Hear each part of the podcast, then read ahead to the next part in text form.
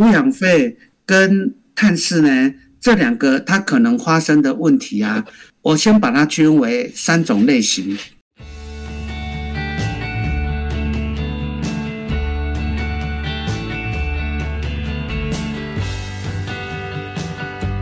大家好，我们是华人共亲职，还有爸妈相谈室，我是阿中师。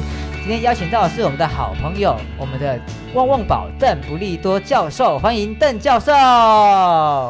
邓学仁教授您好，邓学仁教授他同时也是台湾家事法学会的理事长，警察大学法律学系的邓学仁邓教授，欢迎。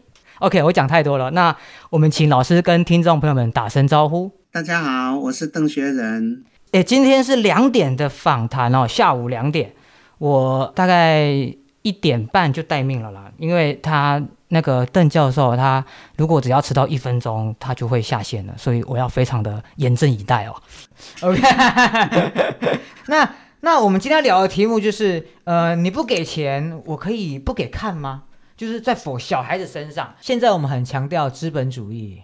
资本主义就是呃使用者付费这个问题，你你有订阅这个频道，你才能看这个节目啊，我我我我听起来很合理啊，对不对？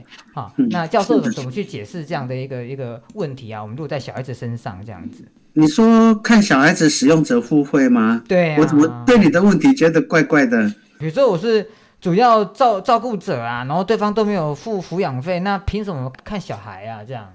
嗯哼，对对对对对对，最主要是，呃，我们一般认为说，抚养费请求权，这是照顾方跟子女的权利。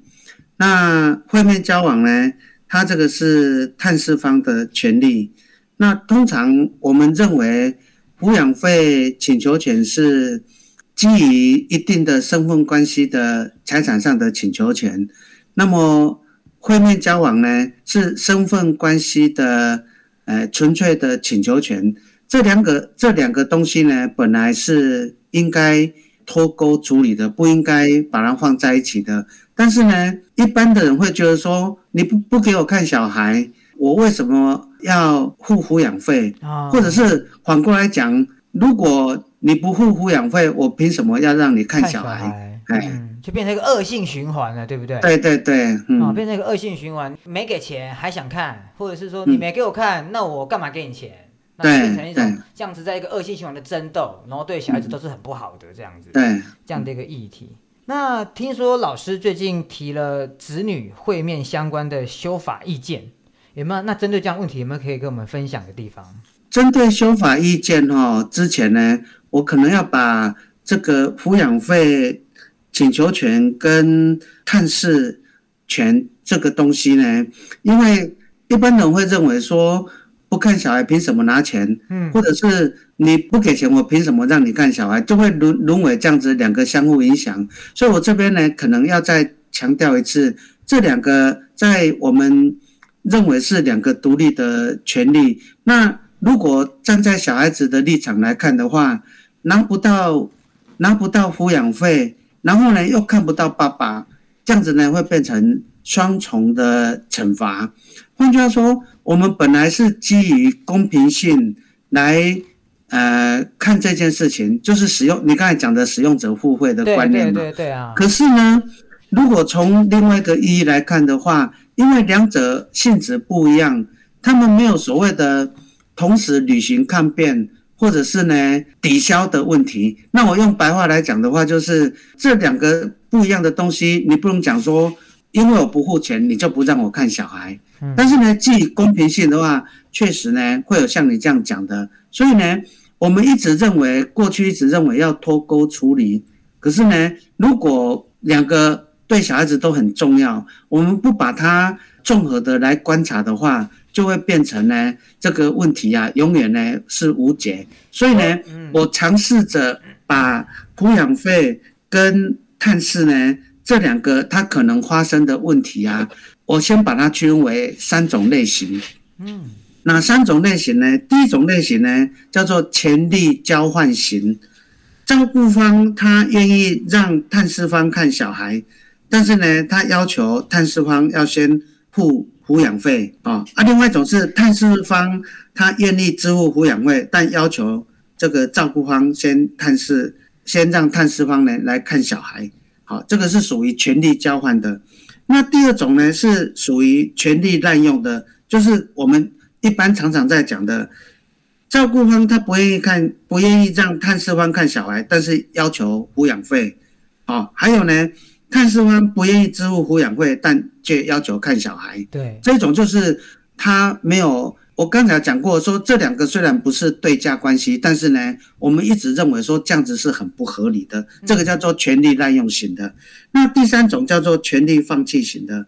照顾方呢，他愿意支付抚养费，但是呢，要求探视方呢那个放弃看小孩。还有呢，探视方他愿意支付抚养费。但是呢，他自己说，哎，我不想看小孩。大概呢，我不想照顾小孩。对我，我这样子讲，可能听起来有一点不飒飒哈。我再重新整理了一下，就是我们抚养费跟那探视权两者呢，不能够当做条件来交换的。嗯。但是呢，我们一般来讲，有这种属于所谓两者交换的，还有。权力滥用的，还有权力放弃的，就像我刚才讲的这三种类型。针对这三种类型呢，我们要怎么样的去处理啊？这个是在你刚才提到的说，我们如果要修法的时候呢，应该要怎么修法？我们如果没有把它的基础性性质把它厘清，啊，我们马上呢就要那个提修法，这样子呢是不行的。太忙，所以呢，那个针对。交换型的情形啊，因为双方都愿意履行交付子女或者是支付抚抚养费啊，他们只是担心说，我先交钱交钱的话，对方不交小孩，或者是自己交小孩，对方却没有付钱。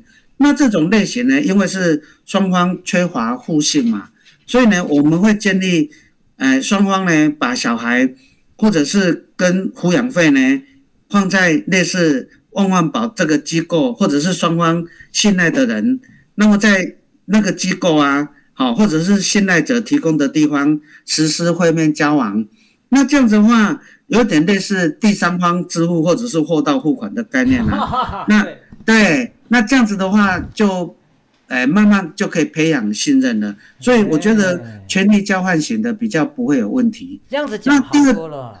对，那第二种呢，权力滥用型的。是我们目前呢最常碰到的，就是没有正当理由，然后不给钱啊，又想探视，或者是呢不给探视方看小孩，但是呢又要要求抚养费。那这种呢，我们就是要来看一下哈，就是如果明明有钱，那你不付抚养费又要探视呢？这个我们在法律上面呢叫做权利滥用。权利滥用，对你滥用你的权利。那照顾方呢？明明拿到抚养费，那但是呢，却拒绝探视方来看小孩，那这个呢，在法律上我们叫做行使权利、履行义务啊，不按照诚实跟信用的方法，好，那这个我们叫做违反诚信原则。如果是权利滥用了，不论是权利滥用或者是违反诚信原则，我们还需要去保护他们的权利吗？像这种类型的父母亲都不是善意父母。啊，所以呢，我们不是对非善意父母，所以我们不是把它当做互为条件，而是我们要把它切割来看。对于拿到抚养费，但是呢，他却拒绝探视方看小孩的这个照顾方呢，我们认为，呃，要对他呢去强制执行，要求他付抚养费，而且呢，这个可能构成侵权改定的事由。那对于呢有钱不付抚养费，那又坚持要行使探视权的人呢，我们就要把这个探视权呢移转给照顾方或者是子女。换句话说，我们不是要惩罚小孩，说，哎，我拿不到抚养费又让你看不到小孩，而是要不要看小孩，因为你不付钱，所以要不要让小孩会面交往呢？由小孩来决定。决定，对对对。如果小孩就是说，我虽然拿不到。